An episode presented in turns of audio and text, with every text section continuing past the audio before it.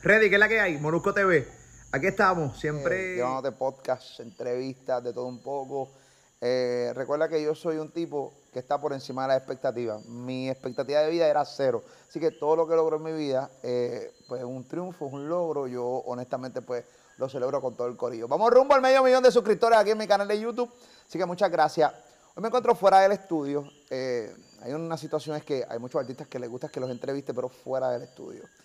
Eh, estamos a ley de horas que salga un disco, yo creo que lo más esperado. Hay muchas canciones de este disco que ya están en la calle. Hay canciones de este disco que ya tienen incluso hasta remix. Pero hay unas canciones que yo que ya lo escuché, te puedo jurar que este disco promete mucho. ¿No me crees? Jódete. Bien pendiente cuando salga, esa es la que hay. Quiero presentar eh, aquí en mi canal de YouTube, Molusco de y en todas mis plataformas digitales, a uno de los grandes de la música urbana, rumbo a sacar su próximo disco, se llama Orgánico, que está Bright Thiago. Papi, que la que hay, caballote, que la que aplaude aquí, coño, que qué gente, cago en mi madre. Ahora, es la que hay, papi. Salud, papi. ¡Ey, ey! Salud. Tú Digo, sabes que de la última entrevista que le hice a Anuel salió bastante maltrecho. No, y, vamos- y de aquí vamos para eso. Sí, eh, y, y esto es más fuerte de lo que Anuel me dio, para que sepa. Eh, y con Anuel con dos palos ya yo estaba dando nalga y era complicado. O sea, cuando dando nalga era que estaba como, wow, ¿entiendes? ¿Cómo te sientes, Bryce? Papi, contento, me siento una nueva etapa en mi carrera, siento que, que, todo esto va a marcar una nueva, una nueva era de lo, que, de lo que es mi carrera musical, de lo que ha sido Braithiago y, y estoy seguro que hay mucha gente esperando esto y vamos a hacer historia, sin duda alguna. Vamos antes de arrancar la entrevista como tal y hablar un ratito, porque vamos, aquí vamos a hablar, vamos a, a reírnos y yo tengo un par de cosas, un par de juegos que te quiero hacer contigo. Vamos a, vamos a arrancar eh, haciendo algo que tú no has visto todavía. Este cuadro que está aquí, este, que básicamente lo que tiene es la portada del disco. Este, yo creo que hay gente que todavía no ha visto la portada del disco. Esto es un cuadro que menos que te lo vas a llevar para tu casa, de tu disco. Es una primicia. Raitiago no ha visto esto. Yo soy de los que me, me molesta muchísimo los papeles de regalo. Los Entiendo que es papeles, una pérdida de tiempo completamente, pero nada. medio, cabrón. Pero, pero nada, vamos para allá. Además está decir que ahora mismo todo el mundo está viendo mi espalda, no está viendo nada. Espérate que se cae. Tranquilo, tranquilo, tranquilo, que yo lo cuento aquí. Ahí está. Acá, vamos acá, yo lo saco para acá. Ahí está. Que- No, no, pero espérate, mírate Ya nos esto. Papi, pero mira qué bonito tú te ves aquí. Oye, ahí, miren esto, mira qué bonito este panaje de aquí. Y miren lo que tiene atrás. Y Aquí, el el verdadero trasli. El tracklist de del disco. Parezco modelo de programa de, este, de, de mediodía. La- Papi, se ve duro. Esta es la portada de... Me lo tenían guardado, el equipo de trabajo no me lo quería enseñar. No te lo quería enseñar, caballito. Que duro. Ahí cabrón, está. Qué bendición. Ya es un hecho, papi, míralo ahí. ahí. Te ves más bonito ahí que aquí. Me veo más lindo ahí. Estoy, Eh, estoy- mira que ahí tú posas. Es que tú tienes un truco. Tú, yo creo que tú me enseñas cuál es tu truco para la foto. Mira, tú te ves muy bonito ahí. Te ves muy bonito. Yo no, yo no, ¿cómo, cómo tú quedas más bonito? Tú, oye, el, el truco, tú estás diciendo que son los ángulos y toda la cosa. Yo no, yo tengo un problema, yo no tengo ningún ángulo. La, la realidad es que yo no quedo Tienes bien. que tener uno, tienes que tener un ángulo que el camarógrafo te diga, mira, de este lado te ves mejor, ese es tu lado, dale por ese lado. Ahí fue, eso fue lo que pasó, me senté y... Ve bonito, ve bonito, señores. Orgánico, el disco, el par de horas ya está en la calle. Si estás viendo esto, qué sé yo, eh, varias horas después que ya salió el disco, ya está en la calle el disco. Eh, el tracklist está a otro nivel. Los featuring eh, del disco, vamos a hablar mucho del disco acá en este podcast. Desde quién los produjo, quién escribió las canciones, los featuring. Eh, yo tengo una pelea con esa palabra, de los- pues yo digo featuring, pero ustedes le dicen featuring. Featuring. Pero es featuring. Es featuring, ¿no? Yo Featuring. lo digo bien, porque Lo la gente me bien. corrige. Porque la gente, ¿Por qué la gente es tan cabrona conmigo todo el tiempo? Porque siempre lo que hacen es joder. quieren- Porque si lo hizo otra persona, no le dicen Si lo hizo otra persona, no jodemos, lo hiciste tú, te jodiste. Pero featuring es la manera correcta de, de decirlo. Nosotros le decimos featuring porque somos boricuas. Tú sabes que el boricua le cambia la... Descojonamos nuestro idioma. El, El, el, español lo tenemos jodido, lo decimos a nuestra manera, pero es, es featuring. Bray Thiago, obviamente has tenido una carrera que has tenido tus altas y tus bajas. Claro. Es una realidad. Claro. Eh, y yo creo que toda carrera de todo artista tiene sus altas y sus bajas. Claro. Por diferentes razones. Yo creo que este disco, más que la gente que lo está esperando, yo creo que es tú mismo. ¿Cuál es tu visión? ¿Qué tú esperas de, qué tú esperas de este disco? Fuera de que todo artista me va a contestar siempre, mano, yo espero irme a otro nivel. ¿sabes? De- todo, todo el mundo tiene una, una visión de, de qué esperar de algo, cuando lanza algo. En el caso tuyo, este disco, que últimamente los artistas casi no lanzan discos, lo que dirán son track, Single. track, track, single, single, single. Eh, en el caso tuyo, ¿qué tú esperas de, de tu disco? Cuando lo empezaste a crear con tu grupo de trabajo, yo espero hacer esto, este es mi logro, esta es mi, mi, mi- mi visión con este disco. Mira, lo primero que yo hice fue grabar eh, todo, todo lo que se pudo, 25, 30 canciones, y luego de eso hice el escogido de lo que, de lo que, de lo que quería que fuera parte de mi álbum. En el transcurso de eso pasaron muchas cosas que nunca las dije porque tú sabes que como todos nosotros como seres humanos tenemos nuestras nuestras vueltas aparte de lo que yo tenía musicalmente yo tenía otras cosas pasando y, y esto es un disco que, que me marcó mucho porque tuve que probarme en un momento bien bien difícil de mi de mi de mi carrera en cuanto a lo personal que me estaban pasando muchas cosas que, que mientras estaba montando mi disco personalmente me estaban pasando muchísimas cosas que tuve que tuve que buscar hacer la música y tuve que sentirme bien por encima de todo y lo único que lo único que me salvó en ese momento fue la inspiración que tenía porque quería llevar un buen disco y, y- estaba pasando por muchas cosas que me tenían la mente en otro lado. Pero hablas de cosas que, pasando cosas que personales o cosas eh, del negocio. Cosas personales y no tanto de negocio, pero cosas personales. En ese transcurso que estoy montando el disco, mi papá muere y estoy como que en Oh. ese transcurso de... No teníamos una relación cercana, pero teníamos algo como ¿Tu papá? mi papá. Y de la manera en que pasó eso fue como montando el álbum, las colaboraciones, tenía que hacer todos los videos, tenía que hacer muchas cosas y fue algo que, wow, caí en la realidad y, y- y a veces son personas que, aunque no tenía la relación que tenía con él, pero ¿No te quedaste con él? no, no me quería con él, pero me marcó la manera en que pasaron las cosas con él. Y me quedé con eso. Fue como que tuve que en esos tres, cuatro meses que estaba montando el álbum bregar con esa situación, ¿entiendes? No fue algo fácil. Y este álbum fue como que mi prueba de que por encima de todos los problemas que uno tenga, si uno se siente mal, uno se siente jodido, uno se siente que no quiere hacer un carajo con su vida, uno lo puede hacer y, lo- lo logré hacer. Las colaboraciones, yo hice el escogido, me senté y dije, ok, yo tengo todas estas canciones y esto es lo que yo quiero que sea parte de mi álbum y esto es lo que yo quiero llevarle al público y quiero que la gente de aquí en adelante entienda que yo soy un artista que hago música porque me nace hacerla. A mí no los números, tú sabes que los números, con eso es que uno compite, la gente le gusta, pero los números hoy en día se manipulan, Molu. Yo hago la música porque a mí no me importa si la colaboración que yo voy a hacer es con el artista que está bien pegado o no está, o no está aquí o no está allá. Yo hago la música porque siento que, que me llena y, si tengo una visión con una colaboración con un artista, la quiero hacer con ese artista y, lo, trato de hacer posible y trato de ponerlo ahí. Y eso fue lo que hice. Para entender lo de tu papá, porque siempre es bien importante, y yo siempre, cuando me, gusta hablar obviamente de la música, del artista, yo creo que es la base ¿no? de las entrevistas cuando se hacen, eh, hablar de, de lo que es el artista, la música, tu disco, eh, que es lo que la gente, por la cual la gente está y te sigue, ¿no? Pero siempre es bueno eh, profundizar un poco de la vida personal de- del artista. Obviamente, si el artista se abre con, con el público, no es ni para mí, es para el público. ¿Por qué? Porque a través de los artistas, cuando los artistas hablan de problemas que tienen, personales ¿no? y familiares, muchas veces lo están, yo no sé ni la cantidad de gente que está viendo esta entrevista, tú tampoco sabes, y, y, y dónde tú puedas llegar, que alguien esté pasando algo similar a ti y que tú puedas de una manera u otra enseñarle a esa persona cómo puede lidiar con esa situación en el momento. O sea, la cantidad de personas que nunca se crearon con su papá, que me incluyo, yo no me creé con mi papá biológico, me creé con mi papá, obviamente, eh, pues nada, como... Tu papá, tu papá, porque papá, crió, mi papá, pero... me- Papá- padre es el que cría, no es el que... Claro, odio que le digan padrastro al papá que cría y que Claro, se jode, ¿no? se jodió Pero contigo. se jodió. Pero en el caso tuyo, este, si me voy a llevar por tu reacción es que intentabas tener una relación con él y de repente a la noche a la mañana, cuando empezabas a tener una relación, no he hablado contigo nada de esto. Todo lo que hablé contigo en el carro cuando te la entrevista es de la música. Full. Es que intentabas tener una relación con tu papá luego de que no te querías con él y se te va. Eso fue. Eso fue eso mismo. Fue como una etapa de mi vida que ya yo había logrado varias cosas y, y- y gracias a Dios estaba en una posición que dije, quiero ¿qué me falta por hacer?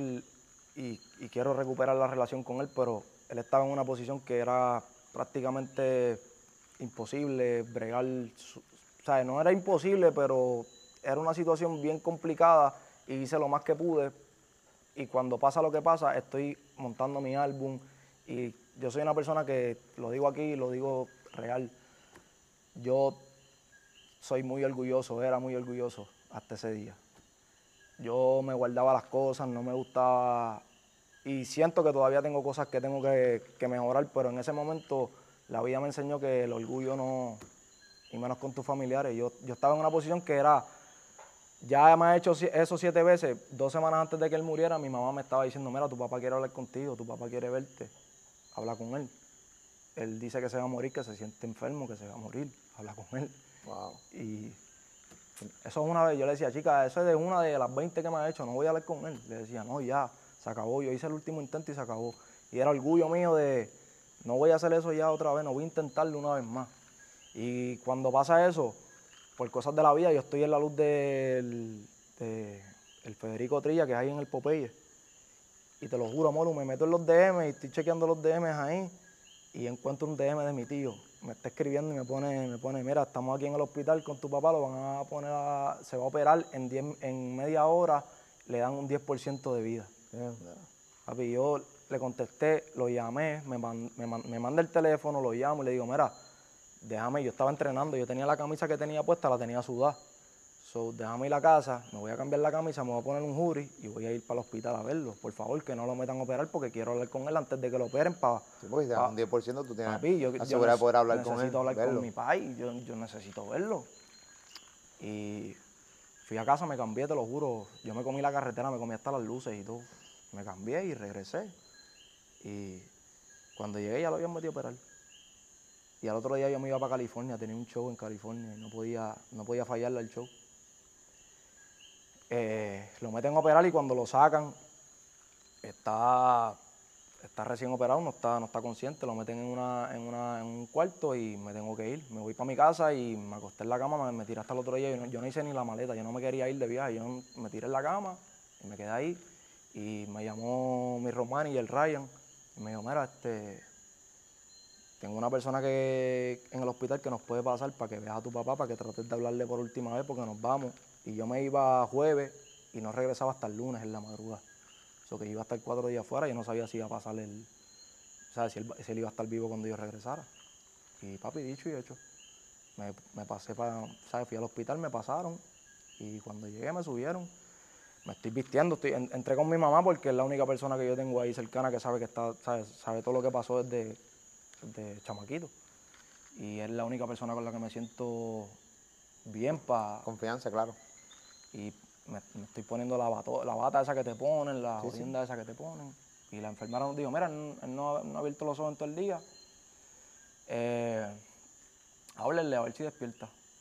Y papi, te lo juro, yo entré y yo no, yo no me iba a pegar a hablarle, no, no, no sentía el, el no, o sea, no tienes química, no hay química. No era que tenía química, era el... El, el, el, el deseo. O la... No, no, era como que ver a una persona, un familiar tuyo así, nunca había visto una persona así en tu O sea, tenías un montón de, de miedo ver una persona Sí, yo, yo, entré y fue como que, eh, ya lo que es esto. Impresionaste mucho. Ajá, Y mi mamá se le pegó por un lado y yo me fui por el, el lado derecho. Y tan pronto mi mamá empezó a hablarle, él le abrió los ojos. Y me miró y él se quedó así como que de lado y cuando abre los ojos mira a mi mamá y ella se atacó a llorar, no podía aguantar y cuando me, me miró, yo siento que Dios me dio el último break de hablar con él. Me, me, pegué y le dije lo que le tenía que decir y me monté en el avión y papi, el mismo día del show, antes de treparme a la tarima, me dieron la noticia que mi papá se había muerto. Wow. Y desde ahí, de ahí yo pisé Puerto Rico y tuve que empezar a montar el álbum con. Wow. Y fue como que ya yo tenía muchas canciones ya ready, pero me quedaban cosas por grabar, me quedaban cosas por hacer. Y yo dije, diablo, está cabrón. Y no es como hasta los dos meses, tres meses que... Es como cuando te pasa algo y como a los dos meses que tú recibes el azote de verdad, que sientes como que ¡pum! Y, y no es culpabilidad de nada. Eh, eh, te lo juro, yo quería llegar y volver a sentarme con él y darme un palo así como me lo estoy dando contigo y hablar con él. Nunca lo hice. Nunca pude hacerlo. Y dije, ¿por qué carajo yo nunca hice esto antes de eso? Pero no es culpa, ¿entiendes? Es como que cosas de la vida. Mira. Y otras cosas que me estaban pasando personales también, que papi, todo fue como que. Es como que voy a hacer este proyecto y esto es lo más importante, y es cuando todo se te pone más difícil y cuando todo entra en, en, en, una vuelta que tú dices, carajo es esto, ¿qué está pasando conmigo? Que esto es una prueba. O, y para mí mi álbum es mi prueba. Es como que en tiempos difíciles tuve que sacar pecho y decir, no papi, yo estoy hecho de esto y yo soy un hijo de puta y yo le meto cabrón a esto, yo voy a romperla, dale, vamos a hacerlo.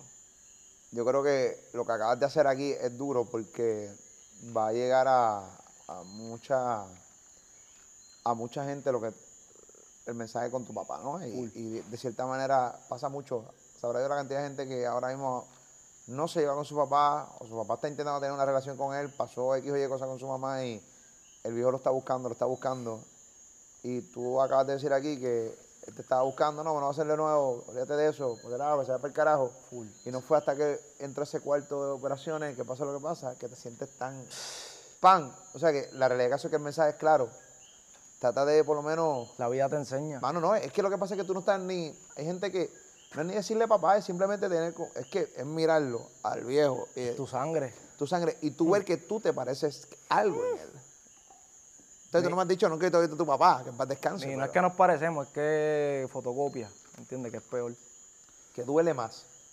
Porque mirarlo y no sentir ese cariño que tú quisieras sentir por el papá, ¿entiendes? Eso está. Yo, yo, yo- Está cabrón. Es una. Yo, oye, después de eso yo he visto, por no decir nombre, dos artistas que me los he encontrado en eventos. Mira, para que conozcan a mi papá. Y tan pronto me presentan al papá, me dicen, ah, mi papá y yo estábamos en una vuelta, pero estamos arreglando. Y siempre le doy el consejo, le digo, mira, a mí me pasó esto y esto y esto y esto. Y si tienes el break de compartir con tu país, comparte, llévatelo.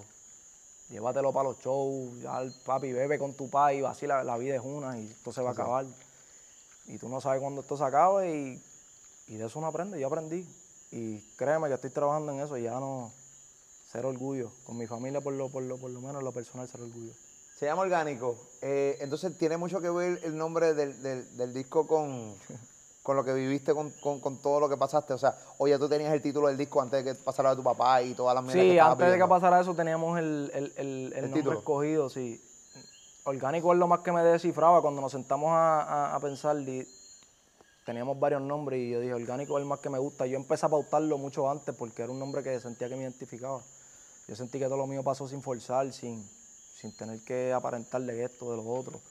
Fue todo con música y todo fue creciendo poco a poco, todo fue como, como se supone que pasa en la carrera de un artista, sin forzarla, sin, sin exagerarla, sin nada, que la gente acepte y que la gente le guste lo que tú estás haciendo.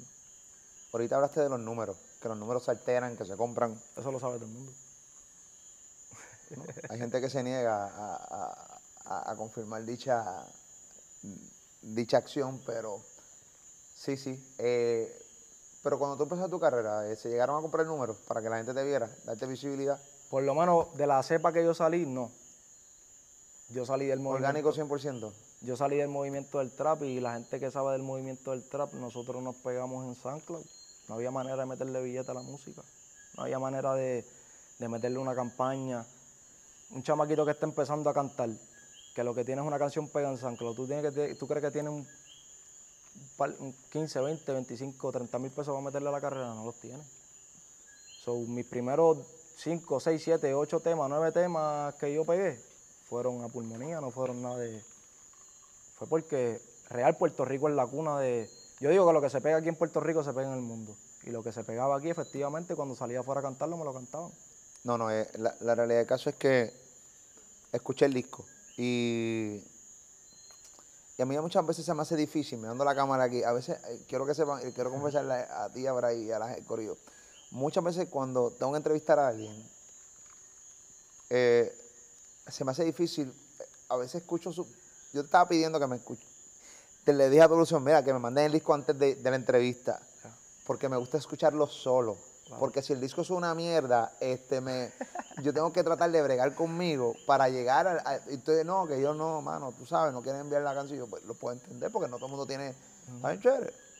Lo tuve que escuchar contigo y, y es- para mí fue, es, es el verdadero challenge esa mierda. Escuchar un, un- escuchar el disco con el artista. Y si no me gusta, ¿y cómo carajo? Yo no, yo soy un tipo que mi cara me de- delata, yo no puedo fingir mi cara.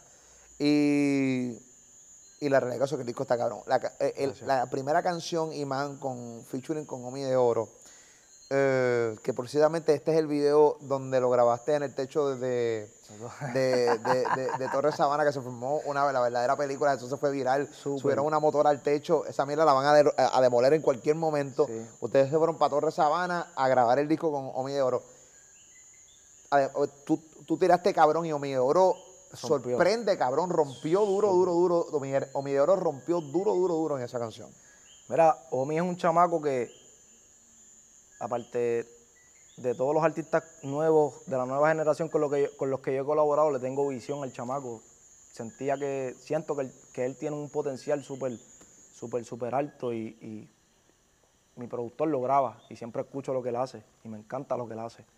Y yo dije, quiero, quiero, quiero traer la esencia de, de- lo que es Omi con, con, con, con Braithiago y hacer algo histórico. Y pensé, pensé, pensé, pensé. Y ese lugar en el que lo hicimos es un lugar que pasaron muchísimas cosas buenas y malas, pasaron muchas cosas, es Carolina, yo soy de Carolina, Yo soy de Carolina. tú eres de Carolina. Y tú sabes que Torre Sabana eso es histórico. Yo soy de los pendejos de Carolina, que eso queda a la izquierda de ahí de. yo no, yo no, yo, yo caminé por Torre Sabana y caminaba con mucho Fuiste a los paris, fuiste a los paris de Navidad obligado. No, nunca fui a los paris de Navidad. ¿Nunca fuiste? No, no, te estoy diciendo que soy de los pendejos de Carolina. Me daba miedo ir allí, me daba. Mi mamá tampoco me dejaba. Eso era una fiesta patronal, eso estaba cabrón. Yo- Sí, eso era un party, era el verdadero party, la verdadera película. Sí. Esa es la verdadera película de aquella época. de la- Pero yo no iba, no fui, nunca fui, yo nunca fui a ningún party de residencial público, nunca fui, nunca fui, eh, nu- nunca fui, no porque mi, mi mamá no me dejaba, punto y se acabó. Mami Ya no me dejaba, salir para allá. o sea, era un pendejo, full. Ya, full, ya. no- Yo, me, yo me fui un par de veces escapado y me la busqué un par de veces. sí, pues cabrón, pues fíjate lo que te, Sí, cabrón, en. Torre Sabana, tú sabes que eso hay ahí, hay cosas que tú... Entonces, pues, esa canción está, está dura. Eh, ¿Quién produjo esa canción y quién la escribió? ¿Ustedes mismos? ¿O, o Sí, ambos, ambos escribieron tu parte y, y él Cada cual escribió su parte y, y- y el, el track lo hizo, eh, creo que es el productor de Alex Rose. Eh, el chamaquito le mete durísimo. Y es un drill, es un tema bien... e- e- Es un movimiento nuevo que está empezando a crecer y lo veo como, lo, como, como vi el trap. John Z acaba de soltar un tema así y nos encontramos hace poco en un video y nos estábamos enseñando música y me dijo, cabrón, estoy haciendo un disco así, así de drill. Y yo le dije, papi, yo tengo un tema así en mi disco, escúchalo, escucho el mío, yo escucho los de los, los que él tiene. Y, y yo siento que el drill es un movimiento que viene ahora a marcar como marcó el trap. Claro. Y pues dije, Omi es de la cepa nueva, está rompiendo en la nueva generación y lo necesito dentro del disco y quiero hacer, ya tenía la idea de hacer algo en Torre de Sabana, pero que fuera oscuro, que fuera de, o sea, de, de- de- la esencia de lo que es Torre de Sabana, de barrio, calle. Y deci- decidimos hacerlo ahí, por eso jalo a Omi para el disco, porque son artistas que siento que, que, que, papi, que, que le van a sumar y que tienen potencial y que están, que están creciendo y que en dos años van a ser van a ser grandes también, igual que nosotros. Estás escuchando parte de la letra de tus canciones. Tus canciones, obviamente, tú eres explícito, eh, pero llegas a un nivel, o sea, no te, no te vas más allá. No. Hay artistas con los que tú grabas que sí en sus canciones fuera de tu disco sí sean muy explícitos. Claro. ¿Hasta dónde tú estás dispuesto a, hasta dónde, dónde, dónde, dónde Braithiago nunca va a jugar? O sea, con qué te, sí, tú mencionas lo de, estaba, yo, yo hice unas anotaciones aquí, eh, está cabrón, eh, hay una canción que se llama... Hay una canción que eh, eh, yo, incluso hice la anotación, ah, se llama TikTok, que es el corte 3, que después está eh, Olvida lo que es featuring Daryl, esa canción me gusta con cojones, Daryl le mete cabrón. Este, está eh, TikTok, que la canta solo, eh, y hay una parte que dice extrañando ese totito. Cuando yo analizo extrañando, la línea extrañando ese totito, yo, tú lo dices tan bonito. Que no se escucha cafre. No, yo, se escucha como si tú dijeras extrañando esos ojitos. y yo digo, diablo, mano, en el 2020, o sea, cuando yo en el 2020 extrañando ese totito no me afecta. Y estoy, estoy preocupado conmigo. Porque antes tú escuchabas extrañando ese totito y tú decías, diablo, qué fuerte. En el 2020 extrañando ese totito es como extrañando tus ojitos, extrañándote corazoncito. Y tú lo dices tan bonito que yo digo, diablo, mano, qué, qué, qué cute. O sea, me imagino, me imagino el totito y todo con corazoncitos y una pendejada, con, con- me lo imagino con ropita, con un baby doll, el totito y toda la pendejada de la película, ¿tú me estás entendiendo? Entonces, eh, dicho eso, obviamente sí mencionas el totito, mencionas todas estas cosas, pero ¿hasta dónde, a dónde tú no juegas en la letra? Mira, al principio no había reglas. Yo salí de, de trap y mi generación es una generación que marcó y cambió muchas cosas dentro del movimiento urbano y de- dentro de lo que está sucediendo hoy en día. Y en ese entonces no había reglas. Ahora pues estoy consciente que tengo un tipo de público y tengo que también a veces cuidar. Hago música de ambas partes. Hago música que se puede escuchar y hago música que, que- es para la gente que real sigue a Braithiago, que sigue la esencia de Braithiago. Y Tito es un tema que es de la esencia de, lo, de donde yo salí, de, de, como tú dices, hablar cosas cafres, hablar cosas fuertes, pero que no se escuchen. Es la manera en la que tú, en la que tú lo digas. Yo siempre he dicho que es la manera No, en la que se escucha maravilloso. se escucha bien porque lo dice entonado. Extrañando ese totito. ¿Cómo, cómo? Extrañando ese totito. Y por eso prendí. Ya. Y por eso prendí. Mira esa pendeja. ¿Sabes que se está vacilando porque nosotros... o sea, yo decía, Bad Bunny se ganó eh, un premio de mejor compositor. Entonces dije, o sea, que Bad Bunny se gana un premio de mejor compositor escribiendo si tu novia no te mama el culo, Para para eso eso, que no que no mame. Yo decía, o sea, Alejandro Sanz escucha una mierda como esa, Arjona escucha una mierda como esa idea.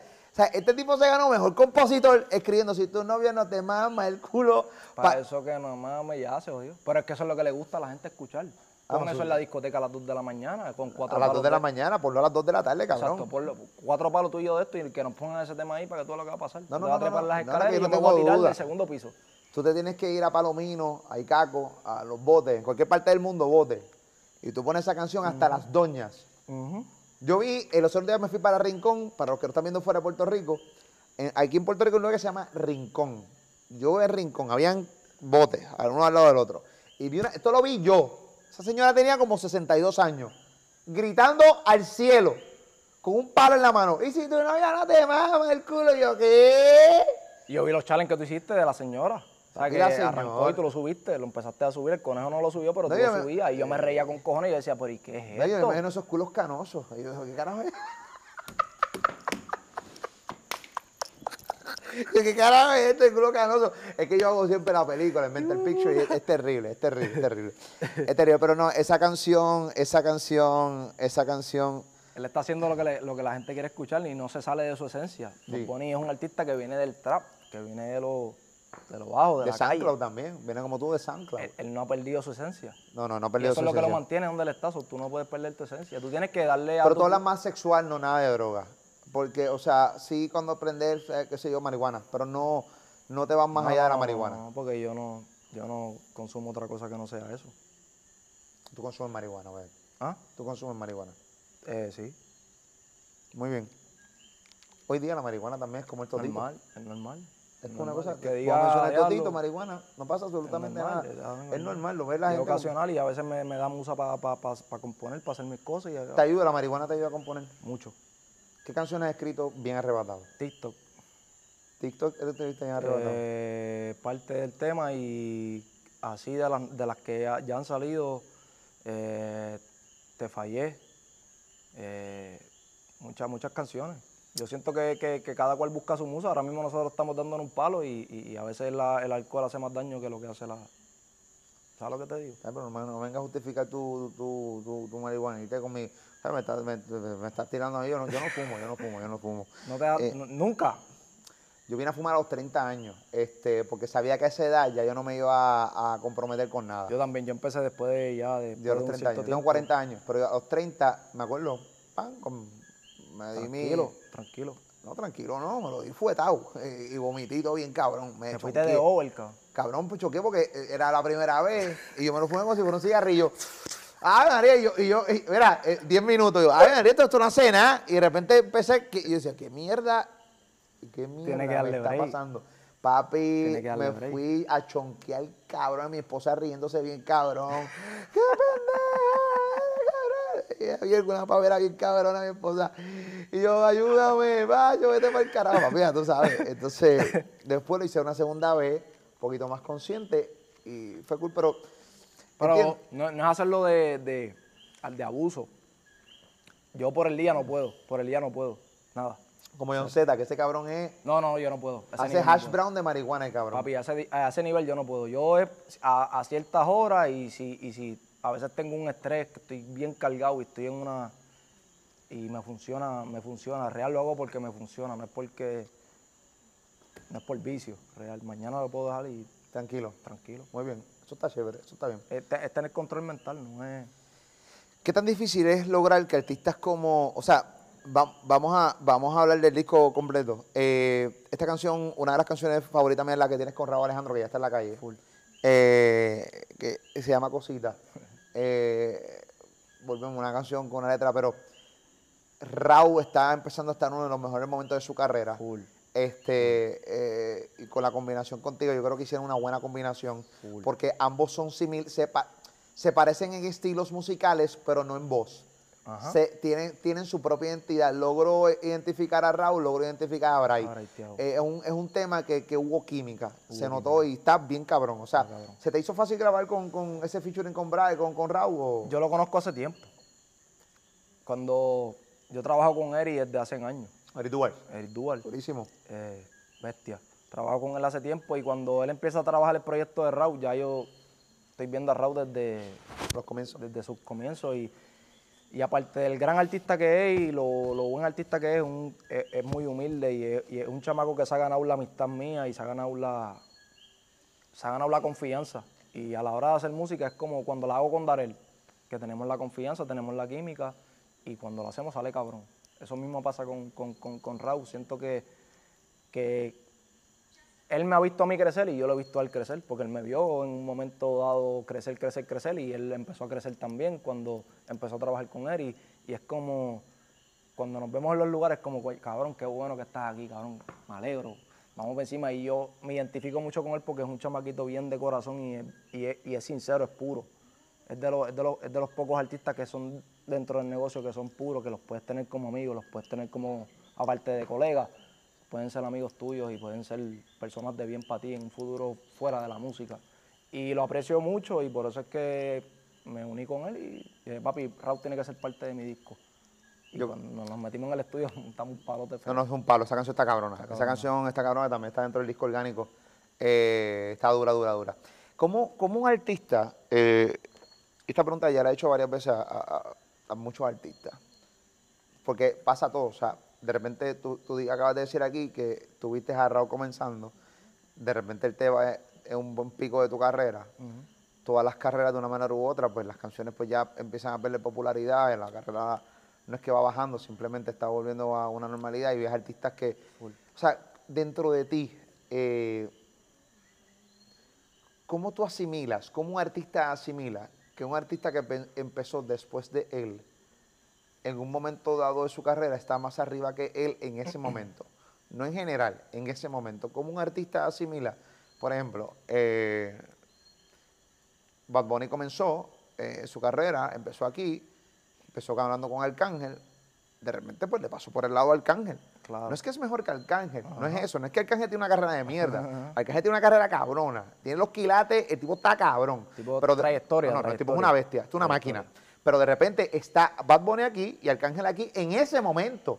Y Arcángel lo dice y lo hace, esto no es una cosa, pero ¿cómo un artista asimila eso? Es trayecto, eh, eh, eh, es su momento. Yo, yo entiendo que, que ese es su momento. O sea, tú no te puedes encojonar porque un chamaquito de la nueva generación está rompiendo, porque cabrón, es el momento del chamaco. Claro, Yo, yo vengo de, yo vengo de dos años, tres años rompiendo. Yo tengo una trayectoria, tengo un, tengo un rundown, tengo éxitos mundiales que te los puedo contar con los dedos y. tus éxitos mundiales, dímelos ahora. Mira, este, éxitos mundiales que yo he salido, Berteil, este, Asesina, Evelita, eh, Fa- 105 Fahrenheit, eh, Tato Gucci, eh, Controla, Apre- Aprendí a Amar, Luna, Netflix, High, eh, papi, te puedo seguir contando temas por ahí para abajo. Te tienes un puedo- concierto ahí, cabrón. Ahí tienes, tengo ahí tienes canciones. Marc Anthony canta 10 canciones y se va para el carajo. yo o sea, que tú tienes ahí. yo- o- o sea, yo tengo mi trayectoria, es como que ese es el foco del chamaquito, ese es su momento de romper, déjenlo que rompa, es, que el bizcocho es grande y para todo el mundo. So, ¿Por qué tú te vas a encojonar porque un chamaquito, al contrario, yo lo vi crecer y le digo, no, estás rompiendo, qué bueno, estás trabajando y trabaja para eso. El chamaquito no se baja de un avión igual que yo, Él- yo me lo encuentro muchísimo y muchos artistas de la nueva generación que los veo trabajando. De verdad. Supiste está como que, como que está como que con Rosalía, ¿viste eso? Ay, yo no sé. ¿Lo viste, no? Para bochinchar tú y yo aquí. No, yo lo vi para un poquito de lo-. Para hablar orgánico, como tu disco. es- es- este, es cabrón, es cabrón. Con Rosalía. Bonita Rosalía. Muy bien, muy bien. Amén. Dios quiere vayan ahí. ¿Tú te acuerdas que nosotros hablamos en un podcast recientemente, eh, aquí en mi canal de YouTube, que lo pueden buscar? hablamos, hablamos, pero pregunté si estuvieran con alguna jeva del género. No mencionamos a Rosalía. No, cabrón. Por respeto, ¿ya sabías algo? Dime, cuéntame, cabrón. No, cabrón, en verdad no sabía nada. Yo lo vi en los historias y dije, es especulaciones porque en verdad no he hablado con él nada personal de que él me diga, mira, sí, cabrón, estoy con ella o cabrón, estoy Y al final ella no le importa a nadie, ¿entiendes? no le importa a nadie. Pero si están haciéndolo bien y que lo hagan de. O sea, que lo hagan, que no lo hagan por, por, por la carrera, que si lo van a hacer, lo hagan porque es- de verdad se gustan y de verdad se quieren.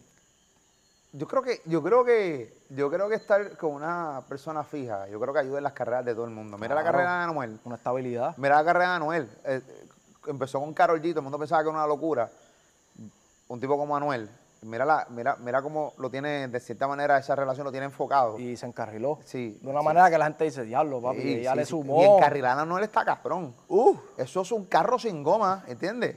Vino Fabián, le puso cuatro gomas, él, se le, él le quitó las tuercas, se las sacó para el carajo. Fabián se las puso dormido de nuevo, cabrón, ponte las gomas de nuevo. Y se le salieron en Y el se le salieron expreso. Y vino Karol G, se las puso y le puso pega. No, cabrón, no para la Esto es así. Entiendes lo que te estoy diciendo, porque tú hablas con el Anuel. Yo que tengo entrevistas aquí también en mi canal de YouTube con Anuel cuando salió de la cárcel y hablas con el Anuel de mi reciente entrevista hace como un mes y medio aquí y notas la diferencia, cabrona. Entonces, una pareja eh, a un cantante eh, eh, lo ayuda Demasiado. a centralizarse. Una ¿entiendes? buena pareja. Una buena pareja. Las malas te joden. Eso es bien, eso es bien. ¿Has tenido mucha mala pareja? No es que he tenido mala pareja, pero es bien, es bien complicado. Después de cierto punto de tu carrera, es bien complicado establecer una relación y, y- y saber si de verdad te quiere por. ¿Cómo te explico? Eh, antes de yo empezar a cantar y de que empezara toda mi vuelta de, de- de dárseme como quería, yo estaba con una persona que si hubiese estado con, o sea, a- al sol de hoy, pues es la persona que me quiere desde antes que yo sea lo que yo soy ¿Y qué pasó? pues no entendía que ahora yo tenía otros compromisos y tenía que cumplir con mis cosas y eso jode también. A mí me jodió mi relación que yo tenía un tiempo para unas cosas y después no lo tenía. Tenía Sí, que estar viajando, haciendo esto, lo otro y no entendía. Le decía, pero es que esto es lo que yo estoy haciendo, esto es lo que, esto es lo que está dejándome a mí, esto es el futuro mío. Yo no voy a joder mi futuro por nadie, tú quieres estar y ser parte de- de- del futuro mío, tienes que entender esto y esto y esto. Tampoco es que yo voy a estar al garete con mujer y con 20 loqueras, pero tienes que entender que esto es así, esto es así, esto es así. Si no lo entiendes, se jodió. Y no entendía, pues se jodió. Y de ahí para adelante conseguir estabilidad, cabrón, es difícil. No, no, pero espérate, vamos a, vamos a ver claro también como hombre, porque tampoco vamos a ser pendejos. O sea, me imagino que te dolió la ruptura de una jeva buena eh, que no que lograba con- entender tu carrera nueva. Claro, me, me jodió. Y dije, ahora, en el punto que estoy, conseguir una persona nueva y empezar a conocer. Tú sabes cuando tú conoces a alguien nuevo, tú estás... A mí no me meta, a mí como dice, como dice Ñengo, a mí no me estás involucrado, te meto con el micrófono. no, cabrón, no me estás involucrado. No, pero yo, yo te entiendo. O sea, eh, tú tienes una carrera, tú ser Thiago, tú sales sin camisa, abdominales, estás en los New York Fashion Week, con tu, con tu vestimenta, te ves cabrón, olvídate de mí, cabrón, mira mi físico, cabrón, mira mi cara. Olvídate de mí, es tú. Tú eres Bright Thiago, tienes éxitos que lo acabas de decir a- a- hace unos minutos atrás. Eres Bright Thiago, estás soltero. Empiezas a pegar. Ese DM de Instagram debe estar botando fuego. ¿Entiendes? Y que Hmm. El me- Nacha, cabrón, peor. y, ah, del Snapchat, sí, del, peor, Na- del Snapchat, ¿entiendes? Entonces, ahí entonces que me lleva a, a- entonces pues, y TikTok, porque el TikTok es una red social sana, y ahí es donde tú le metiste extrañando ese totito, en TikTok, Sí, cabrón. pero yo borré los TikTok, eso fue lo que dije. El que borré los TikTok, claro, sí. borré las fotos, los videos y los TikTok. Sí, sí, sí, sí. Pero, pero lo que te quiero decir es que es bien difícil, o sea, es tener una novia, una jeva estable, Cabrón. cuando tienes el mundo a tus pies. Es cabrón, es, muy, es muy difícil, es muy difícil. Como estar en un buffet y dice, ok, hay un New York, hay un New York steak, hay ribeye, hay Kobe, Hay eh, camarones. hay camarones, hay pollo, hay pavo. ¡Qué puñeta, cojo! Y tú no sabes si, si el pavo te va a caer mal o si el camarón te va a caer mal. Tienes que saber lo que vas a escoger también. sí, tienes que saber si eres alérgico a los camarones. Es bien, es bien, exacto. Es bien, Sí. es complicado. Es bien No, complicado. No, es algo fácil que... Ok, yo, yo, y esto, esto es un tema, esto es un tema de hombre. Y esto es un tema de hombre porque hay muchas mujeres que piensan que un artista no puede tener una pareja fija. Y se equivocan, yo creo que se equivocan. Yo creo que, yo creo que todo artista quiere una pareja fija. Porque eso lo hacen enfocarse y no pensar. Aunque siempre va a haber una, una que otra jeva que uno dice, ya lo mira que jeva, ya está buena, tan, tan, tan", siempre va a pasar. Pero estás enfocado en, en tu carrera, en- ¿entiendes? No, no estás como que... eh, Una pareja fija y estabilidad. Es Claro, claro, claro, claro. Pero explícale a la gente, o sea, cuando tú estuviste soltero, me imagino que estaba en el picoteo. O sea, ¿qué, qué, qué tan malo, qué tan bien te sentías? Llegar el momento que te sentías todo como que horrible estar con una jeva distinta todos los días. Llega un momento que te da, no, no es que te dé igual, pero. Papi, tú quieres llegar a tu casa y te- tener tu familia. Yo no sé si, si a ti te pasa, pero yo soy bien familiar y quiero llegar a mi casa y tener mi familia. O sea, mi- mis perros, mi familia. ¿sabes? A Tú eres yo un soy hombre bien- tradicional, perrito. yo la soy bien familiar, a mí me encanta, fuera de mi ambiente musical y de lo que yo hago, a mí me Mm. gusta estar con mi familia, a mí me encanta estar con mis hermanos, con mis sobrinos, con mi hermana, eh, con todo el mundo, con mi mamá, a mí me encanta eso. Y yo soy una persona que la estabilidad siento que me da muchísimo para yo enfocarme en lo que tengo que hacer y no mirar, papi, todo lo que, todo lo que te trae la familia, el dinero, es, es desenfoque por todos lados. Y si tú no tienes una estabilidad, papi, tú vas a estar a lo loco, aquí, allá, Drogas, mujeres. viviendo aquí. No, que me voy a quedar dos meses en Miami, no, que me voy a quedar tres meses en Colombia, no, que me y el papi, bolsillo la abierto. gastadera, ¿sabes? Eso, eso te ayuda muchísimo. La estabilidad en un artista depende muchísimo de lo que tú vayas, de lo que tú vayas a hacer en un futuro y de lo, que- de lo que tú estás haciendo para construir tus cosas. Definitivo. Eh, te fallé. Otra canción que canta, que canta, este, no, esta canción tiene el remix dentro de- del disco, Con Lenny y Alex. Durísima. Este, condena. eh, ¿qué, qué, qué pasó con esa canción? Porque empecé a escucharla y no había letra. O sea, no había nadie cantando. Esa canción se supone que salga Farruko. Full. ¿Qué pasó con esa canción, condena? Eh, quiero que todos los talentos nuevos del movimiento aporten sus ideas a ese ritmo sin escuchar lo que ya yo tengo. Y de ahí a lo que saquen. Es una canción que es una pista nada más. Es una pista, la, está puesta, pero es una pista para que creen sus ideas, aparte de lo que Farruko y yo creamos. Si sacan algo por encima de lo que, ¿sabes? No por encima, pero que saquen algo que entendamos, que, que yo Que sea- entienda que y escuche- que se escuche duro. que se escuche por encima de lo que, de lo normal. Papi, vamos a producirla. Yo estoy para hacer música. So, yo quiero que mis Uh, seguidores, uh, ok, tú me estás diciendo que la canción que está el corte 7, sí, y esto es para la gente, si el disco ya, si estás viendo esta entrevista después que el disco salió, pues búscala. Si estás viendo la entrevista el día antes del disco, es el corte 7, featuring Farruko. Esta canción no tiene, no- o sea, obviamente sí existe la, el- la versión Farruko Bright Thiago, pero la que está en el disco no tiene voces. no, La gente va a coger esa pista y le va a montar lo que quiera debajo de esa pista. y van a fluir. Y me imagino que por Instagram y por tus redes sociales y toda la pendeja te van a enviar la versión de la gente. Si hay una versión durísima, la vas a producir. Yo voy a contactar y lo voy a producir. Conmigo, con Farruko o como sea. Vamos, va- O sea, que puedes hacer un remix con, con un fanático. vamos a hacer algo. Más que con un fanático, un talento nuevo que, que- que no tiene visibilidad. Que hay muchos talentos. Puerto Rico hay un millón. En Colombia hay un montón. Hay en- en- Colombia, Perú, Chile. Chile. República Dominicana, PR. O sea, estamos hablando de, de Colombia. Y yo siento que dentro del álbum tiene que tener alguien un Panamá. que- Panamá. Un break de dame esa pista acá. Y que yo la escuche y diga, ya lo farro, escúchate eso. Diablo. Hay unos talentos en España, bravo también. Ah, en todo el en mundo. todos lados, en todos lados, en todos lados. que fluyan con la pista y que se Después que tú encajes en la pista, está todo bien. Y Si no encaja, estás bien apretado. Bueno, Corillo, vamos a hacer una cosa. Vamos a, vamos a un refill y vamos a rápidamente a un jueguito que quiero hacer con Thiago.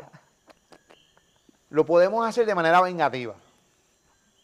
Yo lo tengo diseñado de una manera, pero lo podemos hacer de una manera vengativa. Es una pregunta con otra pregunta. Mm. ¿Entiendes? Yo puedo hacerlo de manera vengativa, aunque yo soy el host de esta entrevista. Yo te puedo preguntar, la, yo te puedo hacer la misma pregunta y tú me tienes que contestar con lo que tienes ahí. La misma pregunta o una pregunta que tú tengas nueva. ¿Entiendes lo que te estoy diciendo? Uh, Dale. Tranquilo. Y yo te voy a contestar yo sí o yo nunca, nunca. Dale. Pero el problema es que las caras nos va a delatar. Porque si tú me dices yo nunca, nunca, cabrón, pero me miras con una cara de. Pero me miras con una cara de yo sí. ¿Entiendes lo que te estoy diciendo? ¿Entiendes lo que te estoy diciendo? Así que nos fuimos. Ya tengo la primera pregunta. Nos fuimos, señores y señores, con este jueguito quiero hacer con Bright Thiago acá eh, eh, como parte de la entrevista que estoy haciendo de su nuevo disco orgánico que sale en minutos, sale en horas o ya salió, búscalo en todas las plataformas digitales. Ok, dicho eso, primera pregunta, Bray Tiago. Eh, ¿Has participado de un trío?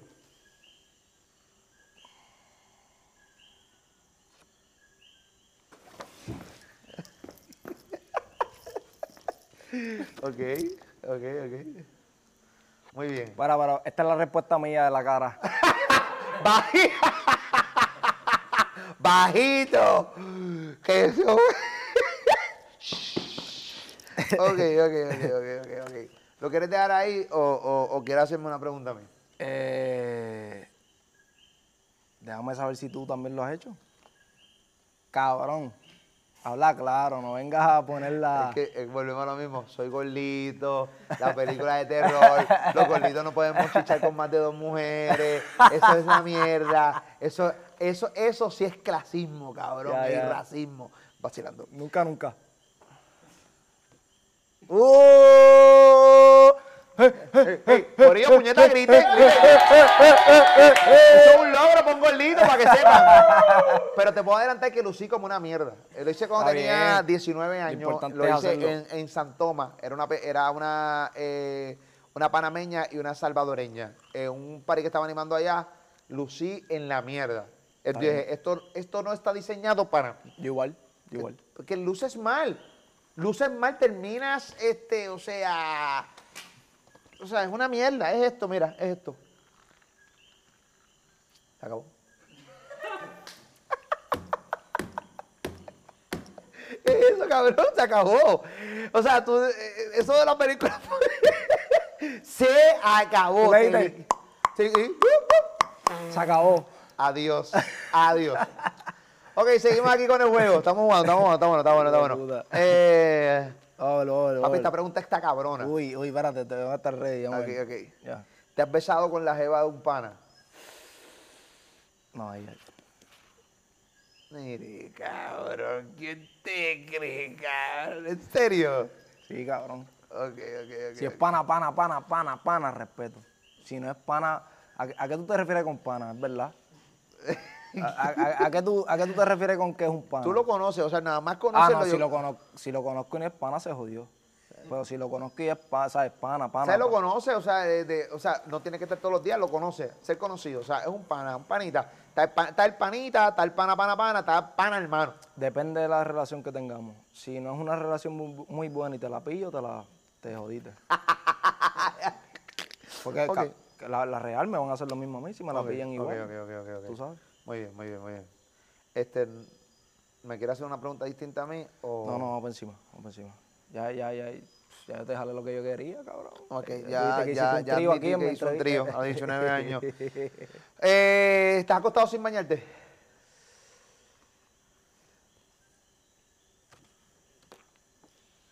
Es Bien, cabrón. Yo todos los días me acuesto sin bañarme. Yo puedo decir todos los días. no tengo- yo todos los días, yo me levanto y me baño. Yo todo, casi todos los días me acuesto sin bañarme. Pero para acostarme sin bañarme tengo que estar bien explotado, bien cabrón. Que, ¿En serio? Sí, tengo que llegar de un show bien largo, una trayectoria bien, una jodienda bien loca y me acuesto sin bañarme. Pero si tengo break que me baño. Full siempre. Eh, eh, ¿Has sido detenido por la policía? ¿Por qué? ¿Por qué te detuvieron? Me detuvieron una vez saliendo de un party porque venía con. de un, de un evento, venía con, con un, un trago en la mano. Me voltearon, piso, ticket, 20 mierdas. Diablo, cabrón. Sí, cabrón. ¿No saben quién era? No. No, yo no, no estaba en. O sea, no, no, no era braiteado todavía. Ok, ok, ok, ok. Me pararon de chamaquito y me jodieron. Hasta macanazo me dieron. y todo. ¿Te has grabado teniendo sexo?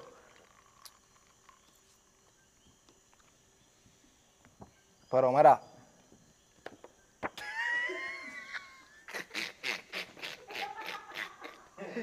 Ven acá, ese, ese, eh, eh, eh, eh, te grabaste teniendo sexo, ¿no estás preocupado por el contenido de ese video o, o ese video fue borrado? ¿Estás 100% seguro? no lo de- tengo yo, lo tengo yo en ¿Lo mi carrete.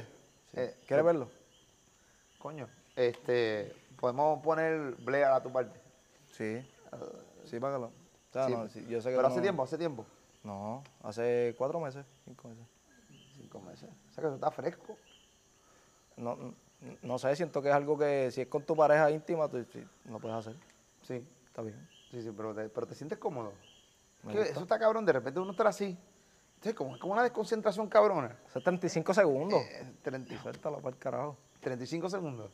Sí, ya si grabas de... Es divertido grabarse, es divertido. Y con la es personas divertido. que les gusta. Es, es- es para los gustos. Cabrón, pero tú me tienes que ver a mí de espalda, cabrón, dando estillas, cabrón. No, claro, tú te tienes que ver. ¿Qué, qué, cabrón? La película verdadera de terror, cabrón. Es una, es una cosa, cabrón. Mira, cabrón, es como ver ese, ese cuadro, cabrón, de ahí. Sí, pero cabrón, cua- terremoto, la piscina se quiere salir del agua. Cuadrado, cuadrado. El agua se quiere salir de la piscina al revés, cabrón. Es una cosa cabrona. La persona no se ve. Es una cosa cabrona, es una cosa cabrona. Es una cosa cabrona. Se ven los deditos gordos nada más, por así. Parecen como espinillas en las orejas. Y allá lo- Ok, ok, ok, ok, ok, ok, ok. Ok, tengo una, una última pregunta aquí en, en Yo Nunca Nunca o Sí, sí, yo sí. Este, tenemos un par de preguntas. Eh, ah, esta es buena. ¿Has sido atraído eh, con alguien del mismo sexo? O sea, te digo, perdón, eh, te, te, te gusta alguien de- del mismo sexo? Nunca, nunca. No, yo, no, no. Y sí, normal, lo digo, pero no, No. no. Ok. ¿Y eh, te ha gustado alguien con más de 40 años? Una persona mayor de 40 años. ¿Te has enamorado de alguien de 40 años o te ha gustado alguien? ¿O has estado con alguna jeva que haya Fíjate, tenido no. 40 años o más? No, no he llegado a mujer de 40, pero ¿Qué edad tú tienes? Vamos a empezar por ahí. 26, Pero un bebé. sí. Pero no he llegado ahí arriba, 35 es lo más que... 35. Sí, 40 no. Pero si, Y te vienen como media que tú dices, ¿qué carajo? Yo estoy haciendo con las de 20. pero si están disponibles de 45 para arriba, 40, si están buenas, cabrón, aplicamos. Es un jodido serrucho, cabrón, que quieres meterle mano. Tú tienes que bajarle. de citín, cabrón, tú De sabes. 40, Yo te, yo te he dicho ya. cuando clave. 26 años, papi. Sí, tú tú- tengas 40. Pues yo tengo 40. Y. ¡Wow!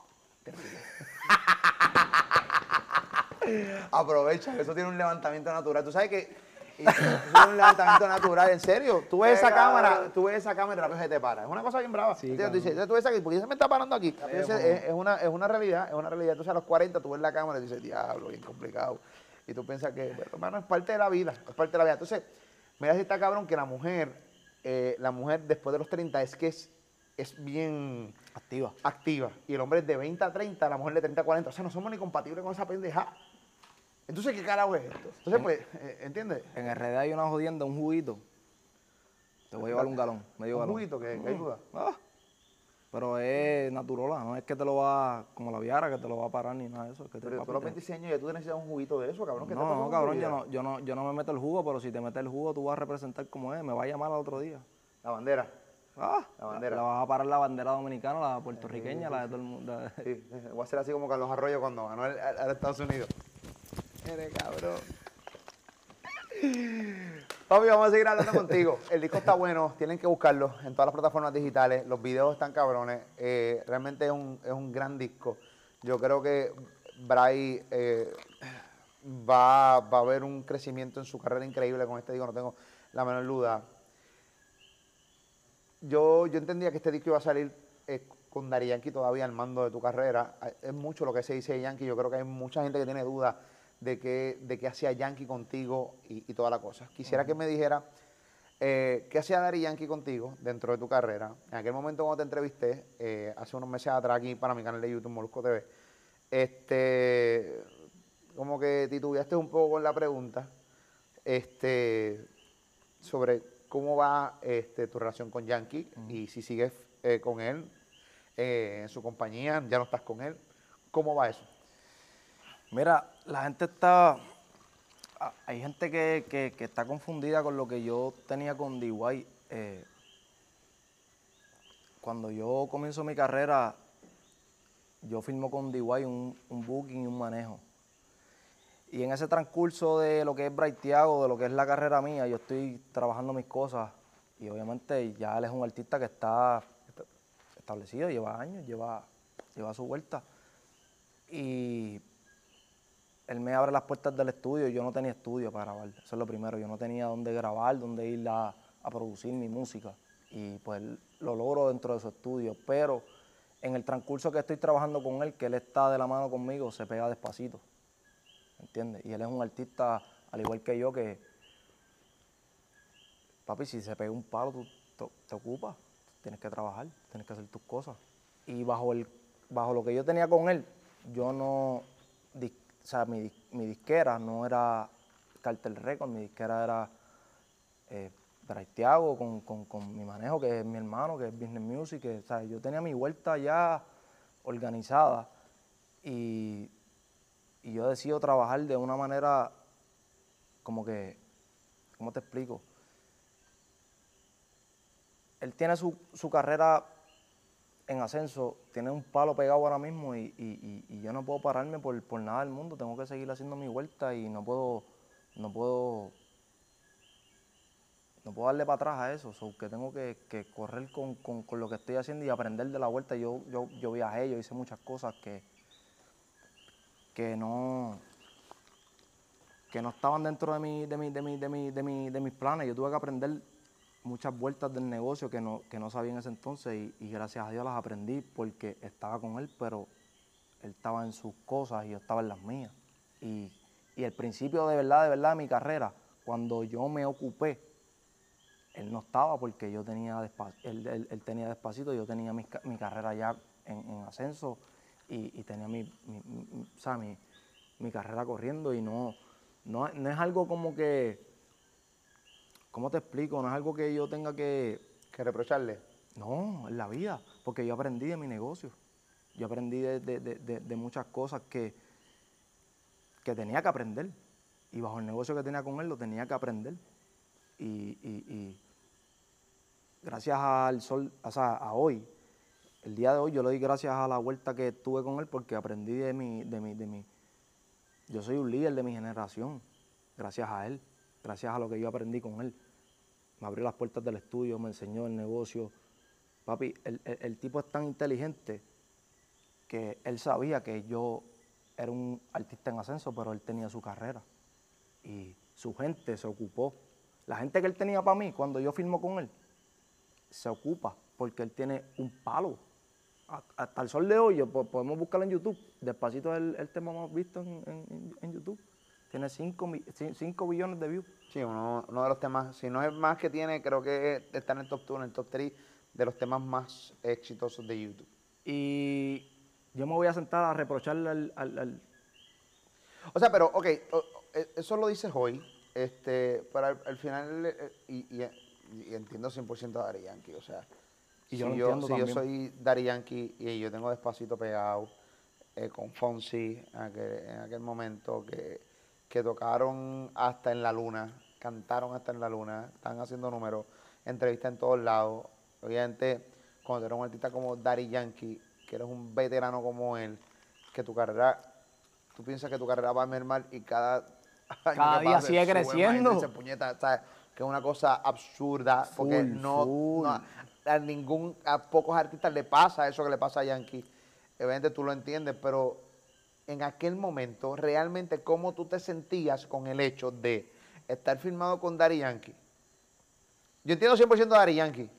Yo hubiera hecho lo mismo, o peor. Pero yo entiendo, te tengo que, pero ¿cómo tú como ser humano y como artista y talento te sentías con el hecho de que él te firmó, pero ya no estaba para ti porque él estaba pasando un gran momento de su carrera? porque la diferencia, o sea, lo, lo que teníamos en negocio me daba break a mí hacer la vuelta por mi lado sin tener que molestar, ¿entiendes? Era como que tú tienes tu lado y yo tengo el mío. Yo voy a hacer mi trabajo cuando toque, tú tienes que hacer el tuyo. Y mi trabajo como artista era soltar música, darle a la gente. Sí, papi, si tú no conectas con el público, tú puedes estar firmando con Jay-Z, con, con Kanye West, con el que sea. Y si tú no conectas con el público, estás jodido. Tú tienes que meter mano. Que eso fue desde un principio lo que él me dijo. Yo quiero que la gente te la dé porque tú tienes talento, no porque tú estás conmigo. Y así pasó. So, que yo me siento agradecido con eso y me siento bien con eso porque yo pude aprender de mi negocio.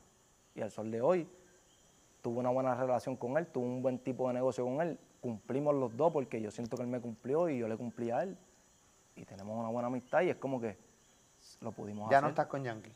No estoy con él, pero estoy con él. Es como que... No, no, no, él siempre va a estar ahí para ti. O sea, no, no, no, no, no, no. Estamos hablando en cuestión del negocio. O sea, en, en, en, en compañía. que yo- tú, lo ya, tú vas a levantar el teléfono, tú vas a llamar a Dari Yankee. Desde que la gente sabe de. Bray Thiago, fueron cuatro años. Si la gente suma, fueron cuatro años. Ya cuando todo pasó fue como que, mira, yo, yo tengo que hacer mi negocio disquero, yo voy a hacer mi vuelta, yo estoy, yo estoy en mi vuelta. Y él entendía, él, él sabía toda la... Yo siento que él está orgulloso de, de, de, de, papi, en medio de las pistas. En verdad, en medio como que esto es lo que hay que hacer, esto es lo que hay que hacer, esto... Yo me sentía con él como que él me estaba dando la guía de lo que yo tenía que hacer. No, no fue como fue algo bien raro, re- real, fue algo como que yo siento que, papi, que él me, él me prometió una vez, y esto yo nunca lo he dicho, yo la única vez que jangueé con él un par de veces, pero la única vez que hablé con él dentro de un jangueo del negocio, él me dijo, si te dejas llevar y me haces caso a lo que yo te digo, tú vas a hacer todo lo que tú quieras en tu vida y tú vas a cambiar tu vida. Y yo lo hice, yo, papi, lo que tú quieras hacer, tú me dices como tú lo quieras hacer y lo vamos a hacer. Y él me, papi, trazó. Y tengo mi, tengo mi equipo de trabajo, que es mi hermano, Business Music, a Eric, que entró en una parte del negocio que estaba con nosotros y, y fue una fue todo como un complemento. Y yo siento que él sumó muchísimo a la vuelta. Yo, yo no, no le voy a quitar mérito nunca en la vida. ¿Pero te dio release o se acabó el contrato? Él me dio el release, pero Porque tú lo pediste. eh, quedaban cinco meses. So, yo me voy, ya cumplimos. ¿Pero él quería volverte a firmar o no, te, no, te- no estaba interesado? Eh, No, tú le dijiste, no quiero volver a firmar. Es que yo sé que, cabrón, es fucking yankee. El tipo tiene, ¿entiendes? Está ocupado. Ok, dicho eso, pero nunca te llegaste a molestar con, con- con él. O sea, sí sabemos ya hoy, hoy no estás molesto con él, estás bien agradecido, pero dentro de la ilusión que tú tenías de haber firmado con Daddy Yankee, ya estoy firmado con Daddy Yankee. Yo soy un artista de la música urbana y estoy firmado con Daddy Yankee. No hubo un día que, que te molestaste con él, lo llamaste, se lo dejaste saber, o simplemente te mandaron a hacer algo y no lo hiciste por, por, por, por molestias de cómo te estaban, de cómo, de, bueno, más seguro sentías que no te estaban dando el cariño que tú entendías que te merecía, pero hoy tú entiendes que Dari Yankee es humano Ajá. y está aprovechando el momento más cabrón de su carrera, De su carrera. que todavía no estamos, no tenemos idea de cuál es su momento más cabrón porque el tipo no Mañana para. saca un palo y es el momento más cabrón de él. Pero dicho eso, nunca te molestaste full, eh, que hoy lo puedes decir más tranquilo. Mira, real, nunca me molesté de llamarlo y decirle, ah, yo siento esto, siento lo otro, porque el negocio que yo tenía era para que yo fuera jefe, no era para que yo fuera... De la manera en que yo firmé con él fue como, papi, aprende de esto. Y esto Sí, para que no dependieras de él 100%. esta es tu vuelta. Y cuando yo me pude molestar al principio, y no te niego, me pude molestar, pero cuando yo aprendí del verdadero negocio, esto se lo digo a los artistas que están empezando, cuando tú aprendes del verdadero negocio y tú tienes un buen negocio, tú no te encojonas. Yo tenía un buen negocio con él y él, estaba haciendo lo que, lo que tocaba hacer.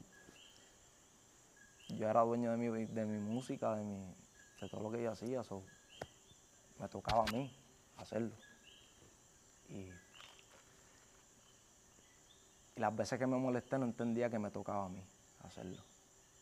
Y nunca me encojoné con él de llamarlo ni nada. Fue como que, ¿pero qué hago ahora? Porque no sé. Papi, yo fui a party, yo fui a show que yo me quedé sin dormir en el hotel, me quedé sin el depósito del party, canté, nunca me dieron los chavos. Yo pasé muchas cosas. Está cabrón que tú cantas y no tengas los chavos. Eso Papi, yo todos aprendí, yo aprendí con cojones, yo, yo cogí cantazos, pero real, al sol de hoy se lo agradezco porque aprendí. Y ya, ya tengo mi estructura y soy dueño de mis cosas y, y- y sé cómo manejar mi vuelta. Él, él no creó un artista dependiente de Cartel Record, de Yankee, él creó un, él creó una estructura y la puso ahí, papi, esto es lo que hay, esto es lo que vamos a hacer y mete mano. El día que hoy estamos aquí trabajando esta entrevista, ¿él ya escuchó tu disco? Eh, yo hablo con él y he escuchado un par de cosas.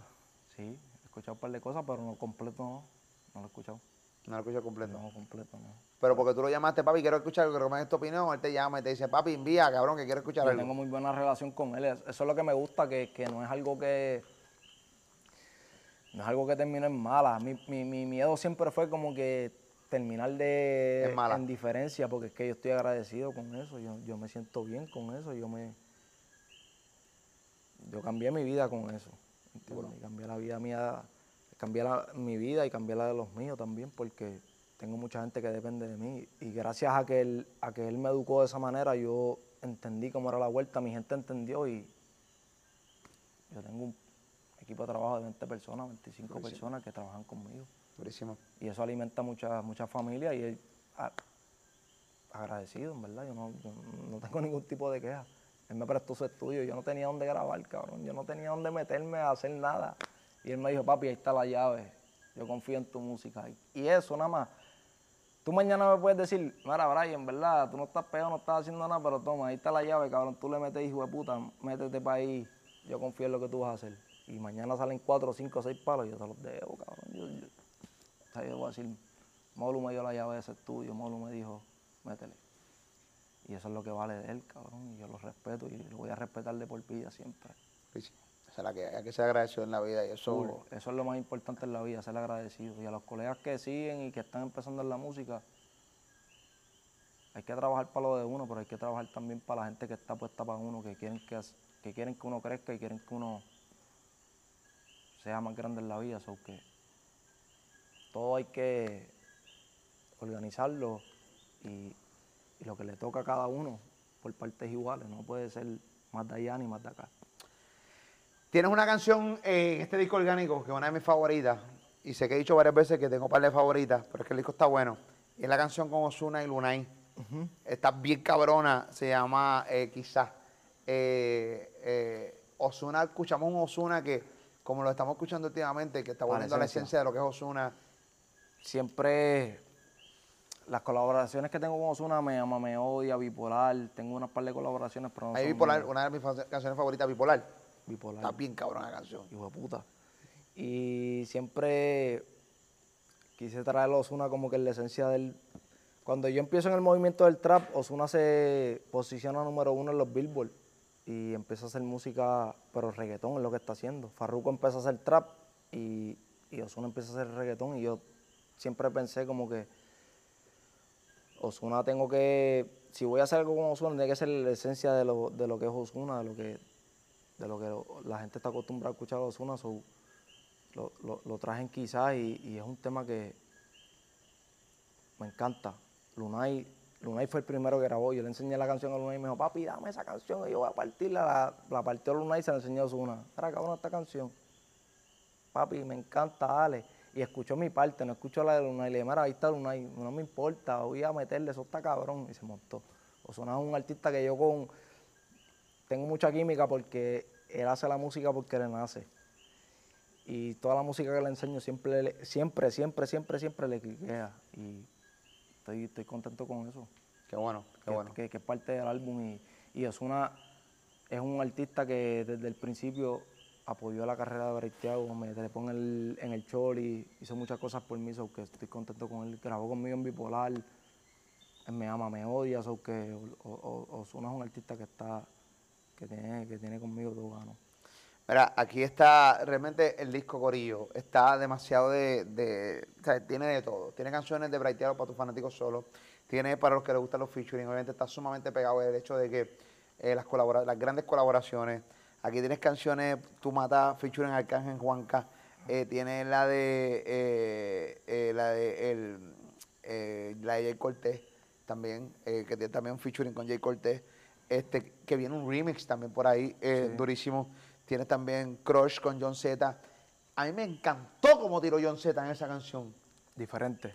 Diferente y se escucha cabrón, se escucha un rockstar. O sea, se escucha, se escucha, si, si John Z tirara así en todas sus canciones, en serio, tiró cabrón. Escuchen esa canción de John Z y estoy hablando sumamente claro. John Z es mi pana y yo lo quiero mucho, John Z.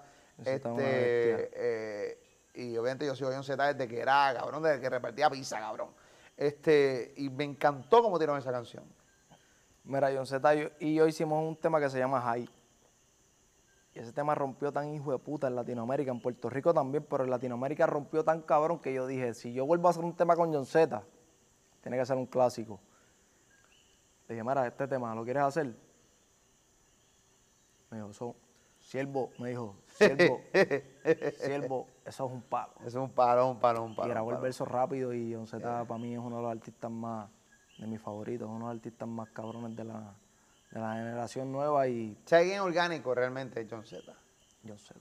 Está cabrón. Está cabrón. Solamente orgánico, te mete al estudio y así ha creado su carrera orgánicamente. Sí, va, va, va, Papi, el tipo tiene muchas ideas, eh, es, es creativo y me siento bien con lo que, para lo que lo traje, es como que la esencia de, de, de Braiteau y él. Y Durísimo. vamos a romper. Tienes canciones también en Algarete con Kiko, con Kiko, perdón, el Crazy de República Dominicana, que es panita, durísimo. Este, también tienes canciones, eh, tienes canciones Darel, banda. Darel, no puede faltar Darel. A ver, la canción de. Darel, que quiero que me explique un poquito de la historia de la canción de Darel. Me estabas contando ahorita que es una canción que ustedes tiraron como un preview hace dos años, que realmente nunca la sacaron, pero con ese preview hay, gente, hay, hay países que se aprendieron esas canciones. Fuiste a países, te la pedían, la cantaste y luego de dos años sale en este disco. Eso fue de Alquiel, la de Cosas Malas. Si no, la de Alquiel, la que dice. Cosas Malas. ¿Qué crees si tú y yo hacemos cosas malas? Exacto, exacto. Mira, ese tema no era parte del álbum, pero lo puse en el álbum porque la gente lo pidió tanto y tanto y tanto y tanto y tanto y tanto que dije, este, yo lo canté en vivo y la gente lo gritó y fue como que perdimos la, la ok, lo grabamos. Darkel y yo lo grabamos, se perdió la computadora, cabrón. No, cabrón. Cabrón, la computadora la mandaron a arreglar en el estudio de Diwa y en cartel y nunca apareció la computadora. Le borraron todo lo que tenía, todo, como lo estaban reseteando, borraron todos los files que tenían, se borró, se borró el, el, el, el- Sí, disco duro. El disco duro, el, proyecto. Y le dije a que mira, hay que hacer esa canción de nuevo, la- los artistas la están pidiendo, o sea, los, los fanáticos la están pidiendo, vamos a darle de nuevo. Y me dijo, dale, quiero, quiero, quiero, vamos a grabarla, cabrón. Y montamos desde cero y se dio la canción, se jodió. Está dura, está dura. Está en el disco para los fanáticos que estaban pidiéndola fuera de Puerto Rico. Ahí está, y los de Puerto Rico y RD también escuchan esa canción. La realidad del caso es que el disco está increíble completo. Este, eh, te felicito, se nota que hay trabajo y horas con cojones ahí metidas. Gracias. Este, eh, mete mano. eh, obviamente tú vienes de, de- de la, de la escena de lo que es el trap. Este, y aquí escuchamos bastante reggaetón.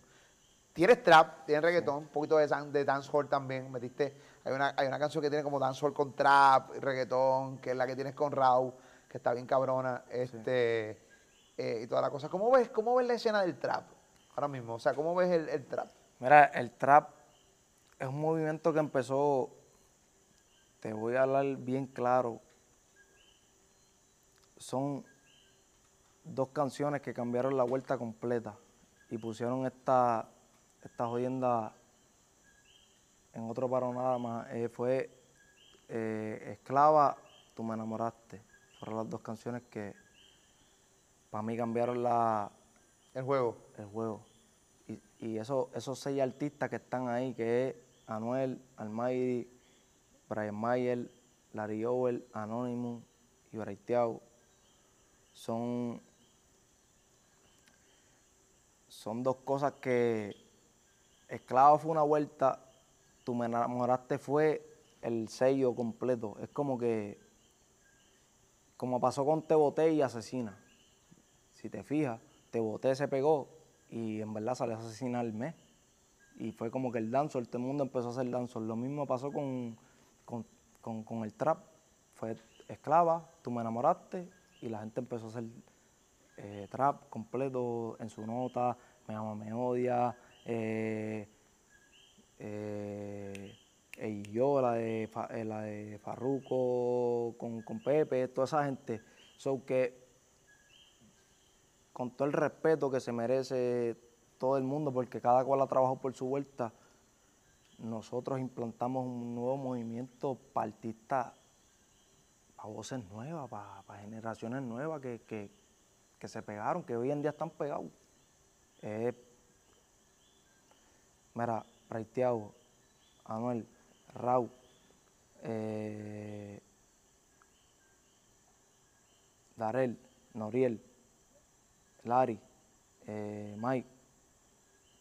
papi, te puedo mencionar 10 artistas que están pegados de la nueva. Y, y, y, y- y- Ok. O sea, o sea que, que tú me estás diciendo que esos artistas sí salieron muchos artistas y se beneficiaron del trap. Incluso hubo artistas de reggaetón que dejaron de cantar reggaetón y se metieron al trap porque el movimiento era, era sólido. Pero tú estás hablando, ahí sí te entendí, que esos dos temas son la zapata del trap. tú me enamoraste y esclava. Fueron los dos temas, Se acabó. sí. Y siento que. Lo demás está bueno, pero es que eso siento fue que. el abono a las matas. Mira, Anuel, Almighty, Brian Mayer, Larry, Anónimo, Braithiago, son los pioneros del movimiento que la gente fue como que